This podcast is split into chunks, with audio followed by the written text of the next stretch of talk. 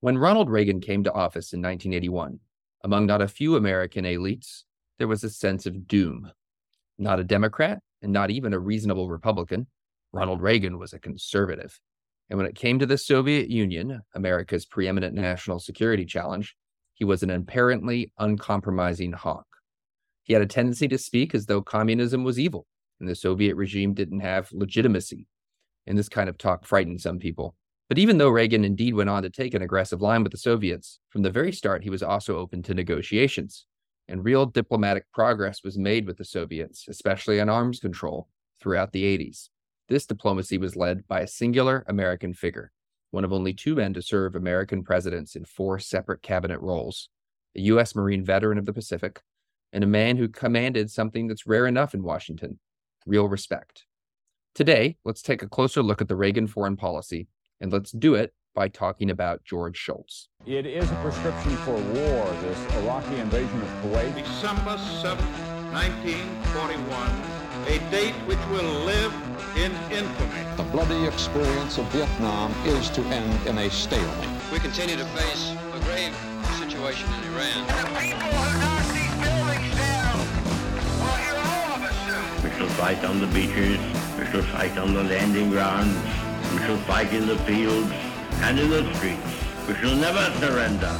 Hi, I'm Aaron MacLean. Thanks for joining School of War. I'm joined today by Philip Taubman, author of In the Nation's Service The Life and Times of George P. Shultz. He's lecturer at the Center for International Security and Cooperation at Stanford University. He had a 30 year career at the New York Times, specializing in national security issues. Philip, thank you so much for joining the show. My pleasure. So, before we we get into the subject of your book, you've had a, a sort of long and, and fascinating career and I thought you might tell us a bit about y- your own work and your encounters with Shultz began early, right? You were you were a reporter covering the Reagan administration when you you came across him. So tell us a bit about yourself and tell us how you first came to know the subject of your of your book.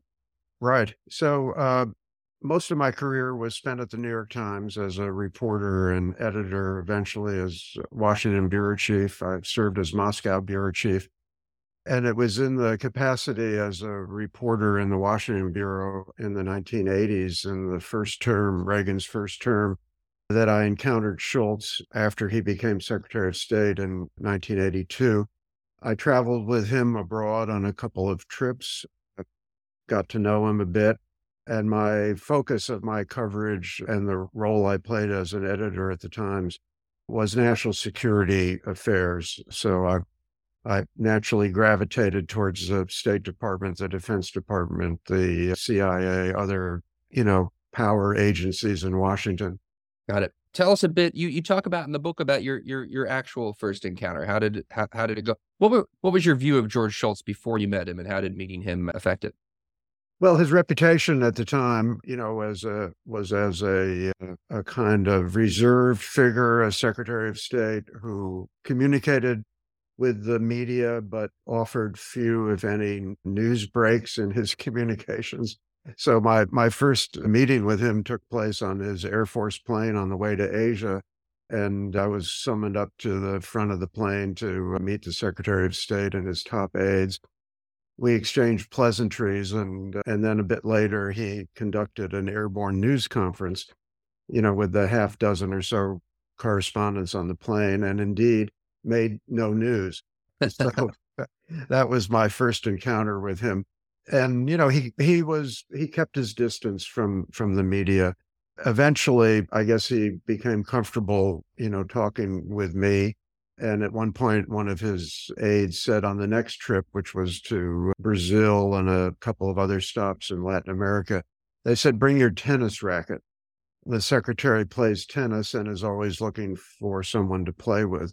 And so, sure enough, in Rio one day, I got a call in my hotel room asking if I could play tennis with the secretary, you know, a few hours later. And off we went. It was, you know, a strange experience playing with the Secretary of State. First of all, you know, there were people to retrieve the tennis balls as if you were playing in a Grand Slam tournament. And secondly, there was a doctor, the State Department doctor, with his medical kit standing by the court in case the Secretary of State keeled over. But we played, and his game, interestingly, turned out to be very much like the man himself. very steady, unflashy, returned everything.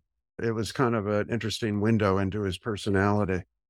And then you you'll you'll correct me on the details here if I say anything wrong, but you you were colleagues later at Stanford and you know this is this is an, an authorized biography. I'm I'm curious how that came about and also how you think about the challenge of you know writing a you, you know writing a product that has real in, integrity about someone that you had a, a personal relationship with. How did how how did that work? So it's interesting, you know, writing a biography about a living person is different than writing about someone who's deceased. You have access. I had a lot of access to Shultz, and he gave me access to his papers at the Hoover Institution at Stanford, voluminous materials in an archive that was sealed to everybody else until his death. But at the time I agreed to do the book, I made very clear to him that I needed to handle it independent of him, even though it was in some ways, I suppose, an authorized biography given the access.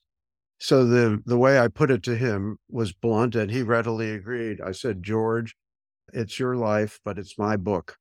And that means that you have no control over the content of the book. And he said, that's fine. And indeed, over the course of the project, which lasted almost a decade, he never tried to influence what I was writing.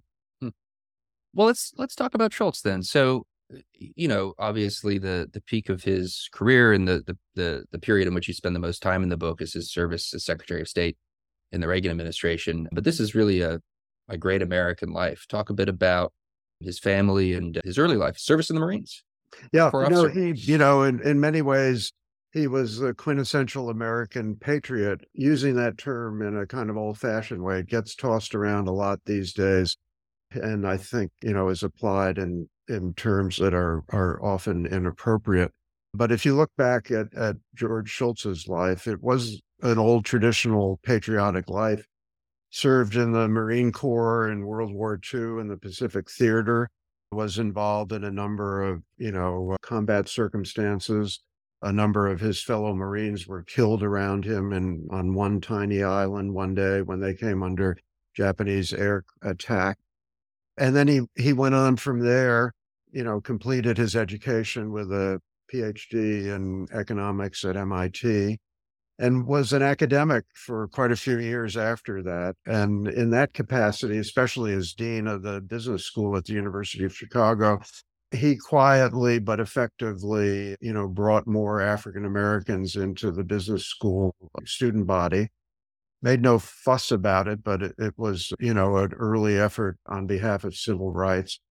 And then when he became uh, Richard Nixon's labor secretary, he also made some important strides on civil rights, especially a major effort, a successful effort at the time to desegregate Southern school systems. That was a role he inherited as the deputy director of a commission that Nixon had appointed that was led by Vice President Agnew. And Agnew wanted nothing to do with desegregating the Southern schools. And so the job fell to Shultz, which he handled very effectively. He had a, a kind of axiom about negotiation and mediation that sounds it is simple in its in its expression but it actually is a is a very effective method of trying to resolve disputes and it it went this way if you bring people together and they argue over principle, they'll never come to agreement. If you bring them together and present them with a problem to solve, it's likely they'll solve it. Mm-hmm. So that's what they did on the Southern school systems.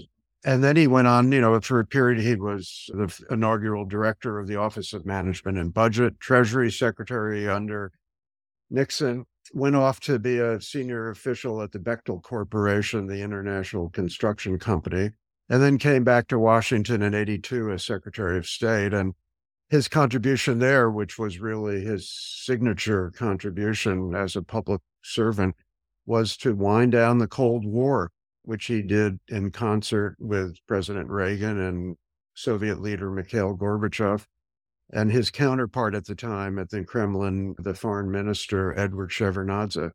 So let's spend our time on the 80s then. So he's the I, I learned this from your book. He is the only one of only two Americans to have held four different cabinet posts. And what's especially striking about his example is the three posts, each of increasing prominence in the Nixon administration, are all concerned with domestic policy and, and economics, which is indeed his his background and specialty.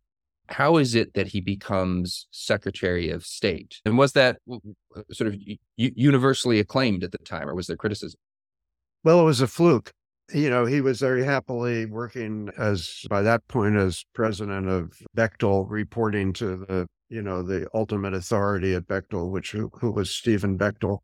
And Al Haig, Alexander Haig, was Secretary of State. Haig had served in the Nixon administration, had been White House Chief of Staff during the meltdown of, of Watergate at the end.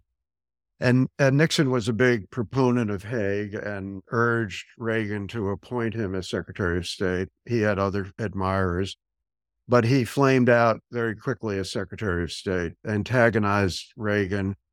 People may remember his famous pronouncement on the day Reagan was wounded in an assassination attempt.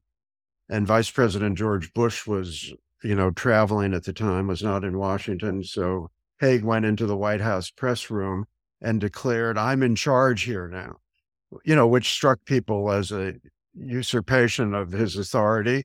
You know, the Secretary of State was not in charge of the American government at that point. I don't think he meant that literally, but that was kind of the final, you know, blow. So he was fired by Reagan, and there was discussion about whom to re- whom to bring in to replace him. They considered a number of people, but Reagan eventually opted for Shultz, whom, as you said, had very little foreign policy experience. And I think there were a lot of people, including Nixon, by the way, who didn't think he was suitable to be Secretary of State. Nixon made that clear to Reagan, but Reagan went ahead. So he had a steep learning curve when he took office. But, you know, he was a very thoughtful guy, a reader, a student of history. But in those first years as Secretary of State, he could not really gain traction in the Reagan administration because his view, which was quite different from that of many Reagan aides, was that the Cold War should be defrosted, relations with the Kremlin should be stabilized as best they could, understanding that, you know, that would never be a, an ally. And so he pushed for that over and over again in his first years as Secretary of State and kept getting rebuffed, not directly by Reagan often, but by Reagan's aides. And he became increasingly frustrated. Just to stick with the moment for the, the question of his selection, I was I was interested to read your book. In addition to Nixon, Kissinger levels some some criticism of the choice or of the prospect. And he makes the claim that because of his lack of experience, uh, you know, he says he's a you know impressive guy. Obviously, it's hard. I guess it's hard to find people who didn't think George Shultz was an impressive guy. But because of his lack of specific foreign policy experience, he would be captive to the State Department bureaucracy. How do you how do you evaluate that that claim? Did I mean I, I assume Shultz's critics on some level believed it turned out to be true. What's your take on that? So, you know, that's interesting. That's a, a common sort of worry about secretaries of state that tells you a lot about Washington because the the the core of it is this view that if you're Secretary of State and and you are following the advice of the career diplomats at the State Department, that you will be hopelessly wedded to the idea that all international problems can only be solved by diplomacy and that the application of military force is a bad idea in every instance and and that you will become essentially a puppet to the pinstripe crowd pinstripe suit crowd at the state department. And that complaint was always raised by secretaries of state who were not close to the presidents to whom they served. And it could be a death sentence in many ways, you know, for a Secretary of State. Cyrus Vance, Jimmy Carter's Secretary of State, same accusation. William Rogers, Richard Nixon's first Secretary of State before Kissinger became Secretary of State, same accusation. And I think in many ways it, it, it's unfair, but it is a reality of life in Washington, especially if you're a proponent of policies that are out of favor at the Defense Department, the CIA, and elsewhere around the president. And that's exactly what happened with George Shultz. So this this question kind of connects to your your description of his early years in office of of pushing for a, a prag let's let's to, to use words I think you use or words similar to those that you use sort of pragmatic approach to the Soviet Union and to uh, to the Cold War. You know, I think the critics would have would have assumed, right? And this gets complicated because it's really a question of what the true Reagan administration is or who the true Reagan is. And you have a you have a take on this that's interesting.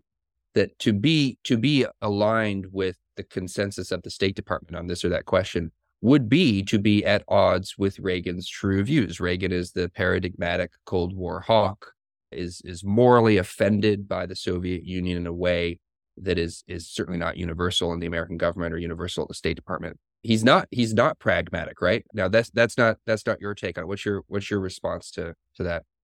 So, you know, is there uh, the way this unfolded somewhat goes against the the grain of the accepted history of the Reagan administration and and what i was able to learn about this which i think uh, provides the core of the book and whatever you know revelations there are in the book comes from a diary that was kept by Shultz's executive assistant during the first years of his service as secretary of state and th- this diary it's 800 plus pages single space typed that was kept by the executive assistant and then was sealed in the Shultz archive until I had got access to it. What it shows, interestingly, is that Reagan and Shultz, while they didn't know it when Shultz became Secretary of State, actually agreed that trying to uh, reduce international tensions and, and unwind the Cold War was their ultimate objective, and that trying to re- reduce, if not eliminate, the danger of nuclear war was their paramount concern. So Reagan rolls into office with all this hot anti Soviet rhetoric, a huge buildup at the Pentagon in terms of Pentagon spending and American defenses, uses phrases like the evil empire to describe the Soviet Union, says communism will wind up on the ash heap of history. And people assumed, and they were not wrong in assuming, that Reagan, as you said, was a Cold War hawk. But underneath all of that, he actually was a peacemaker or wanted to be a peacemaker. And in George Shultz, he found exactly the right partner for that. But it took Shultz a number of years to figure this out and for he and Reagan to spend the time together talking so that they understood they were actually in agreement on their ultimate goals. And then how much could they have done? You know, had that line of Soviet leaders continued the way it was going, Brezhnev, Andropov, Chernenko, they might never have made any headway. But when Mikhail Gorbachev became Soviet leader, suddenly they actually had a counterpart in the Kremlin with whom they could talk, who shared their goals for very different reasons, that winding down the Cold War was a necessity. Yeah, it's sort of a really big picture question for you because this was what was on my mind as I was I was reading your your very interesting book.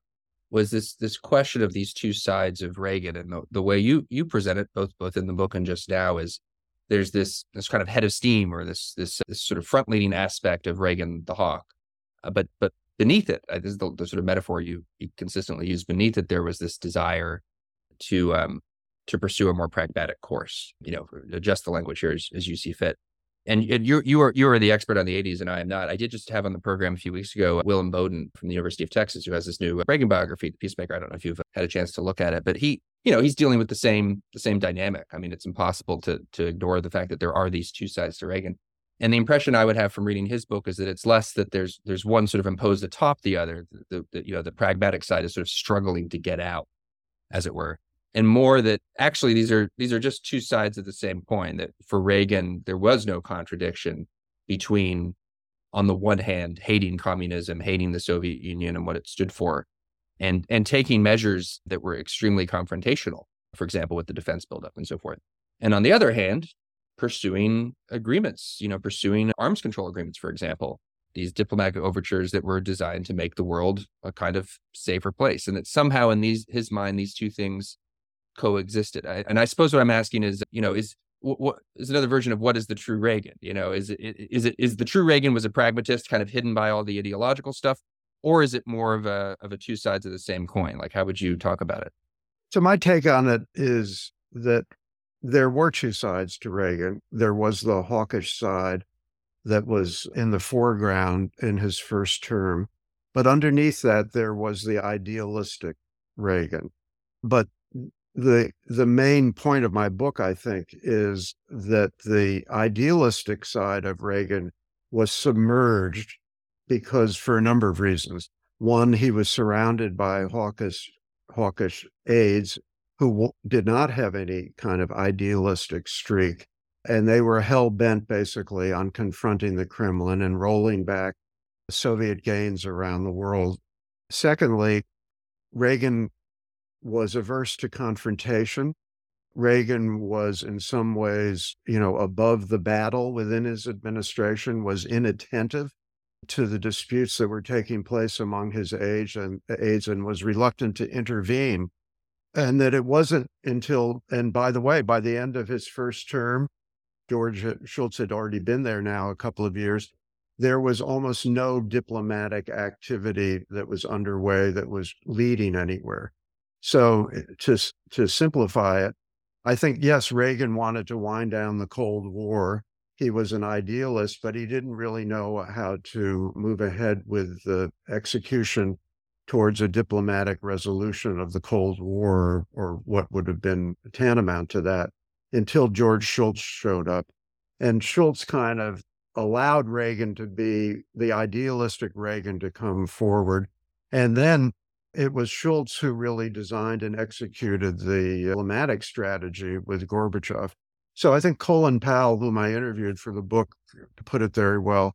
He talked about the fact that it was it was Shultz who was able to translate Reagan's inner urgings about the Cold War into a diplomatic strategy to actually end the Cold War. And I think absent George Shultz, even with Gorbachev, I'm not sure that would have happened. You tell this dramatic story in the book of a uh, of a dinner between the Shultzes and the Reagans, the architect of which appears to be Nancy Reagan in the midst of a of a, a winter storm early in 1983 and, and early in, in Shultz's tenure that that is the beginning of a, of a closer personal relationship with with Reagan and Shultz. You, you tell us a little bit about that here. Yeah, that was a critical moment. And, you know, if you look back at the end of the Cold War, you can actually go back to that dinner and you can thank Mother Nature for producing a blizzard that kept the Reagans at the White House that weekend. They couldn't get up to Camp David. And Nancy Reagan at that point picked up the phone and called Shultz and said, Can you and your wife come over for dinner tonight? And that was more than a coincidence. I mean, it was lucky that there'd been this blizzard but Nancy Reagan was determined that her husband's legacy be that of a peacemaker. And she was growing by this point, February 83, increasingly alarmed at the belligerence of the Reagan administration and the rising reputation that her husband was getting as a warmonger. And so she took advantage of the snowstorm to bring Shultz over to the White House.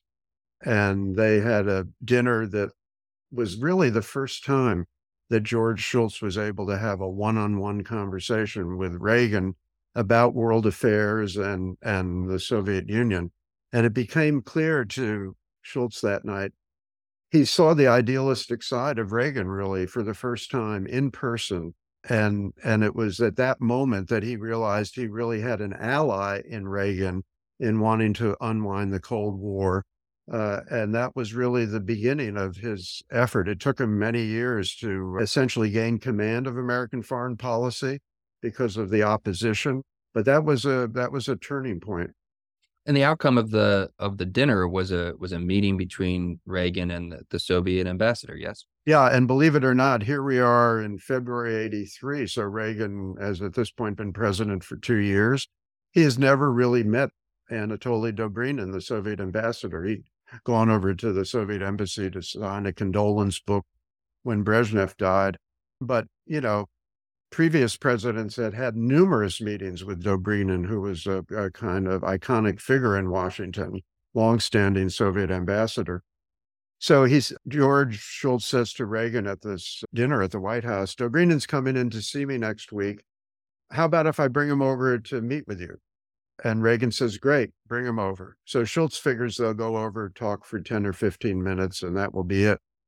They get to the Oval Office, or actually, I think they met upstairs at the White House because they were trying to keep the meeting private. Lasted almost two hours. And at the meeting, they agreed that they would make an effort, Shultz and, and to try to get a breakthrough on a human rights issue at the time, which was a, a number of Pentecostals in the Soviet Union had sought refuge at the American embassy and had essentially been living there. They were terrified of returning out to the street for fear they would be arrested and sent to the Gulag, the prison camps. And so Shultz and Dobrynin began a quiet effort to try to deal with the Pentecostals.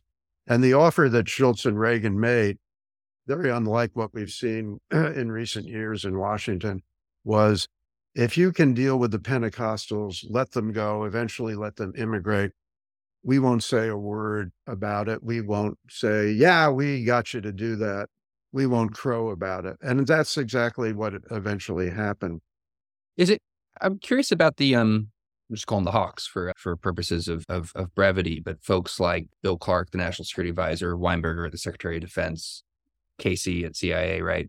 Is it really as you know, you know, one could one could take what you're saying to present a kind of, you know, that the, they presented a kind of monolithic front against dialogue on the one hand, and Shultz on the other hand was sort of the voice of of of pragmatism and against confrontation. I don't think it can actually be quite so so crisp and, and clean, right? What were what were Shultz's actual views in terms of the, the, use of the military and the you know the expansion of, of the military's budget on the one hand, and then I guess I could ask a version of the same question about the Hawks. You know, were they really as as closed off to dialogue as as maybe I heard you suggest? Well, you know, Shultz supported the military buildup. You know, and Shultz was was hardly soft on communism. You know, he was a determined Cold Warrior, but he wanted to reduce the tensions for really for fear above all else, that somehow it would lead to a nuclear war between the two superpowers. And interestingly, for a guy who had served in the Marine Corps during World War II, he was a believer in the use of military force in the interests of diplomacy, so called coercive diplomacy.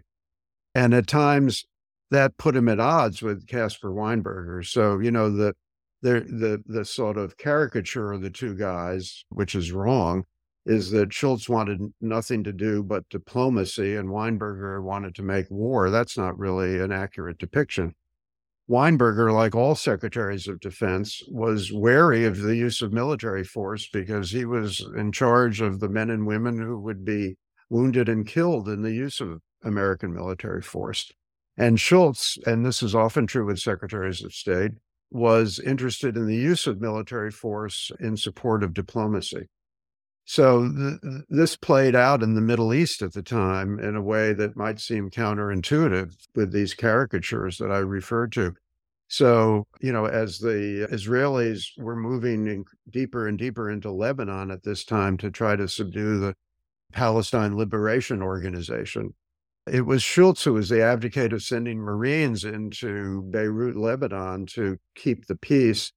And it was Weinberger who was opposed to sending them. And of course, in that case, it turned out disastrously.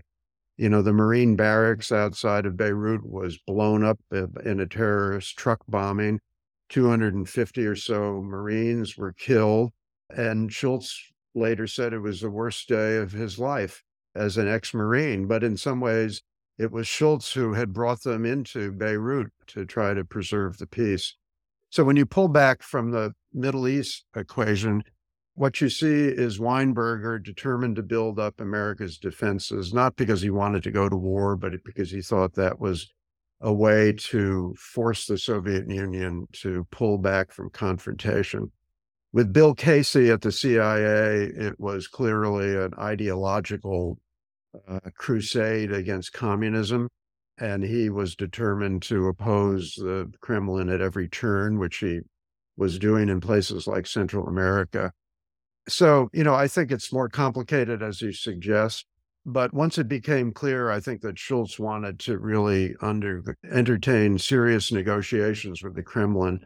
Weinberger and Casey and Bill Clark, the national security advisor, were really inalterably opposed to that. And I, I think an example I can give you going back to the meeting with Reagan at the White House and the effort with the Pentecostals and and the Soviet ambassador. Not long, first of all, Bill Clark opposed the meeting between Dobrynin and Reagan Hmm. after he learned about it. And secondly, after it took place, he actually and his aides made the claim, which was, I think, preposterous, that the only re- reason that Ronald Reagan had agreed to meet with Dobrynin and had agreed to try to undertake an effort on the Pentecostals was to appease Nancy Reagan. Hmm. I I I, I almost hesitate to ask this question because I feel like I'm going to play go between between the the brilliant historians and the actual experts who joined me on the program. But in the Inboden book, which I, I read just a few weeks ago, the I, I I take your point and you, you have it you have it documented in your book that that Clark is opposed to the Dobrynin meeting. But there is I, I recall some discussion I could I could look it up, but some discussion of Clark laying out before the winter dinner, uh, the winter storm dinner, a memo in which there is some discussion, right, of of a dialogue with the Soviets. So is it is it that he's opposed to all dialogue, or is it he is you know miffed perhaps that there that the move towards a dialogue happens actually without him or without him being consulted? Well, I think it's a bit of both. I mean, I, he clearly was annoyed that that Shultz had essentially, you know, done this with Reagan, bringing Dobrynin in. But it's clear from the notes that were kept by Shultz's executive assistant, which I drew on, that Shultz had tried to get Clark to come to the meeting between Dobrynin and the president, and Dobrynin wa- uh, and and Clark wanted nothing to do with it. So, you know, I think I, you know, it, it's always an exaggeration to say that the opponents of, of, you know, better relations with the Soviet Union, you know, were inalterably opposed to any kind of diplomatic initiative. There were arms control negotiations going on in Geneva, but they were going nowhere because the Americans were really not willing to consider any modification of, of their positions. So, you know, I, I- understand the the idea that you know there was discussion around Reagan about diplomacy, but the reality is it was going nowhere. There was practically no diplomacy.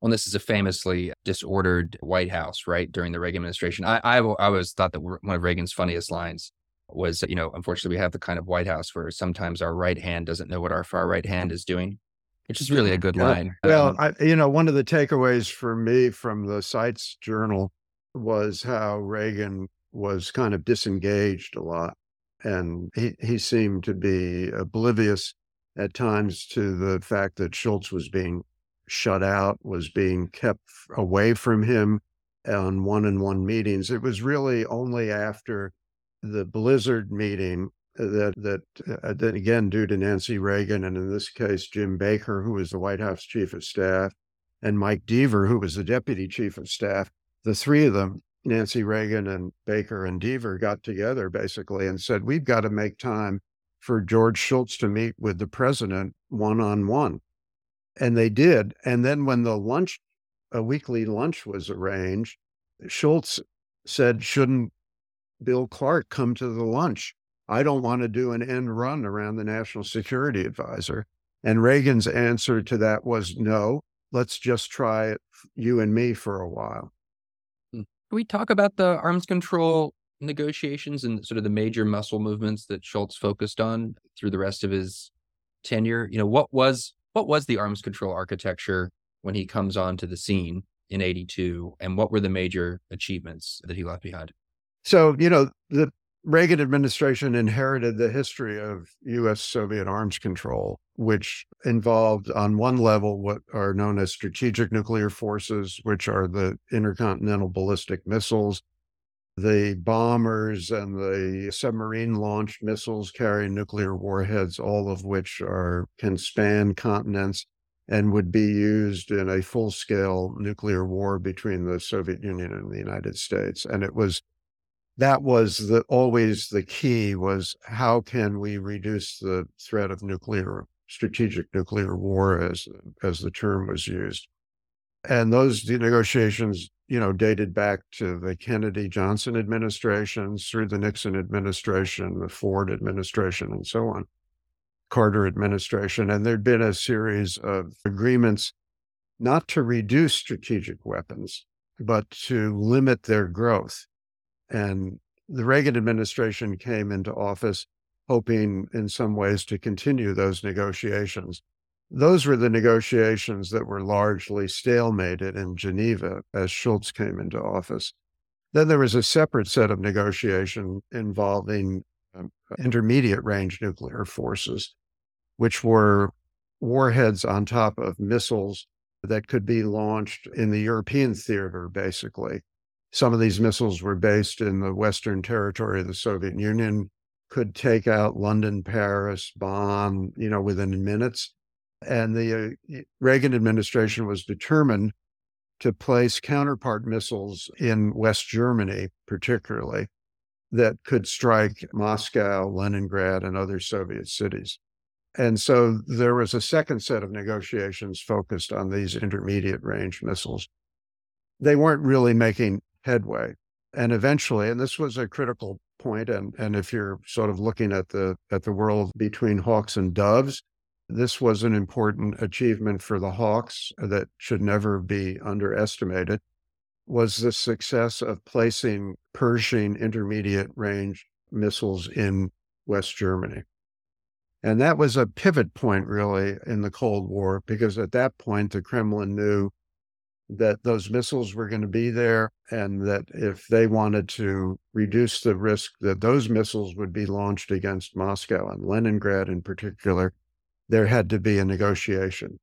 So basically, to make a long story short, Shultz tried to revive both strategic and intermediate range negotiations in with the Kremlin and then when Gorbachev came in, they were actually able to make progress, especially on the intermediate range forces. And oddly enough, it was at the Reykjavik summit, this kind of, you know, summit that was took place on short notice that was viewed as a disaster and a failure at the time, at which Reagan and Gorbachev actually discussed the abolition of nuclear weapons, and then the talks fell apart. But it, was at Reykjavik uh, in 1986 uh, Uh, that the ground was really laid for what was ultimately the hallmark treaty of the Shultz Reagan era, which was the treaty to eliminate intermediate range nuclear weapons. Can I ask you about the way in which you speak about the, the end of the Cold War in the book and here in, in the interview? You know, if you if you had asked me, you know, I was a child during during the events that are being documented here, but you know, how did the Cold War end? I would have answered something like, "Well, the Soviet Union collapsed. Reagan Re- Reagan thought it would always happen, then it happened under George Bush, and then the Cold War was over." And and I take it that there's a nuance that that you would suggest needs to at least be added to that. That that there that there was a a, a cooling of the Cold War, if you'll forgive the expression, at the end of Reagan and into Bush was that such that I don't want to put words in your mouth. Is it is it that if the Soviet Union hadn't collapsed, the Cold War still was on its way to being at an, at an end? How, how would you how would you actually term the the, the diplomatic achievement of, of Shultz in, in partnership with Reagan? Uh, well, there's there's no question the Cold War ended during the administration of George H. W. Bush, and it was a great achievement of of Bush and his Secretary of State James Baker to bring that Cold War to a bloodless end, largely. Although I think the the larger credit has to go to Gorbachev for trying to do that, you know, before he was ousted. But if you if you go back a few years, essentially the tension, the the the most dangerous flashpoints in the Cold War were drained away by Reagan and Shultz and Gorbachev and Shevardnadze. And so, you know, just look back to, I think the, the symbol of that was Gorbachev's 1987 visit to Washington.